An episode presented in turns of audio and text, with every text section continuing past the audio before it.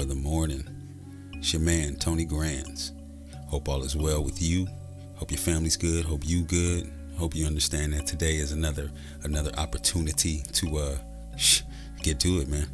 To get to it and make it happen. Because if you don't make it happen for you, no one else will. Not your mom, not your homies, not your best friend. You got one shot. Nah, you might have a couple of shots within the one shot, but essentially you got one shot. And the only person that you can depend on is you. Never forget that. People put a lot of emphasis on talking about how tight their circle is, or how dope their team is, or their their squad, or their their crew, or their family, or whatever, and that's cool. But remember, you were born by yourself. When you pass, unfortunately, it'll be by yourself, unless it's in like a big, terrible accident. But that's not the point. The point is, depend on you, because all you got is you. No matter what songs they sing and dances they do. Good morning. Yo, let's get into it. Everybody's not addicted to uh, social media like most of us. So a lot of people may not be aware that Elon Musk purchased Twitter. That was a whole big thing. Uh, he was saying that the, uh, there was a lot of bots that were, uh, it was a lot of fake accounts. It was a whole lot of BS, political bullshit. They had to cut through that tape. They cut through it. Elon Musk bought Twitter. He's he's really big on free speech. So his first tweet as Twitter's uh, CEO, I guess, um, was "The bird is freed. The bird is freed."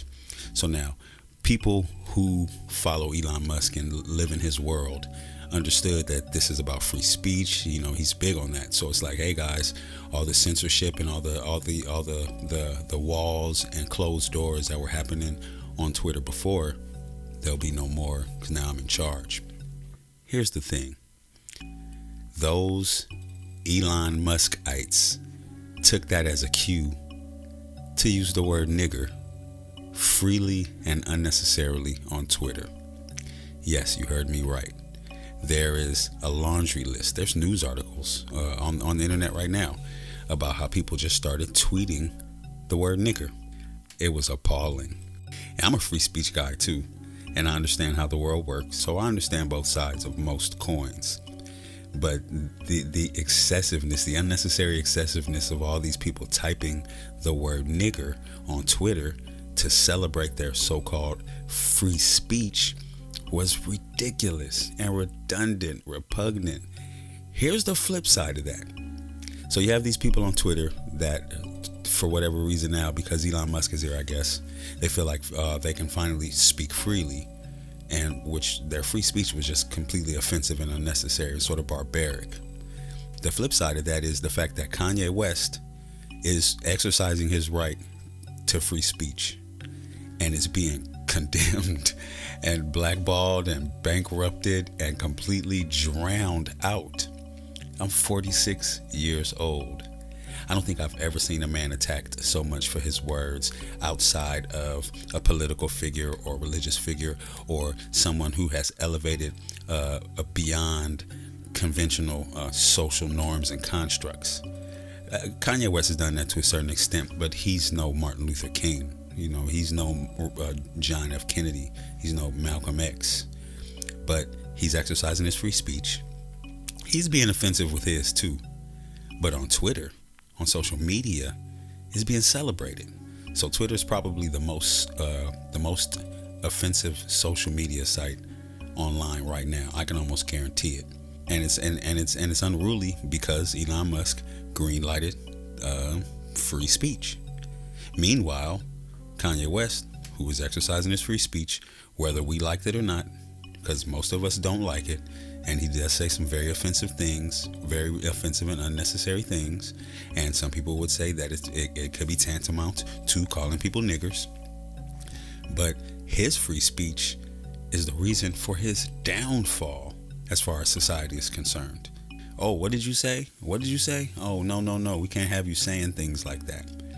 There's people in society right now that have done terrible, tragic, horrible things to other people.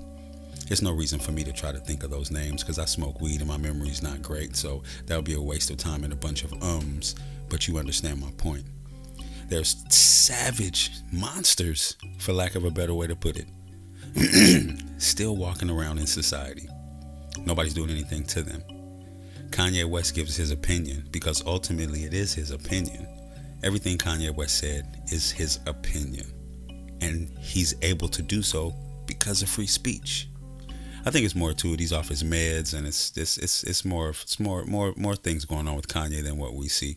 Nonetheless, I don't see anybody defending Kanye West's free speech. Kanye West's, yeah, I don't see anybody coming out and saying, "Hey, he has a right to say what he wants to say because we're all Americans." I hear people condemning him, and I see his friends getting mad at his other friends for not speaking up against him.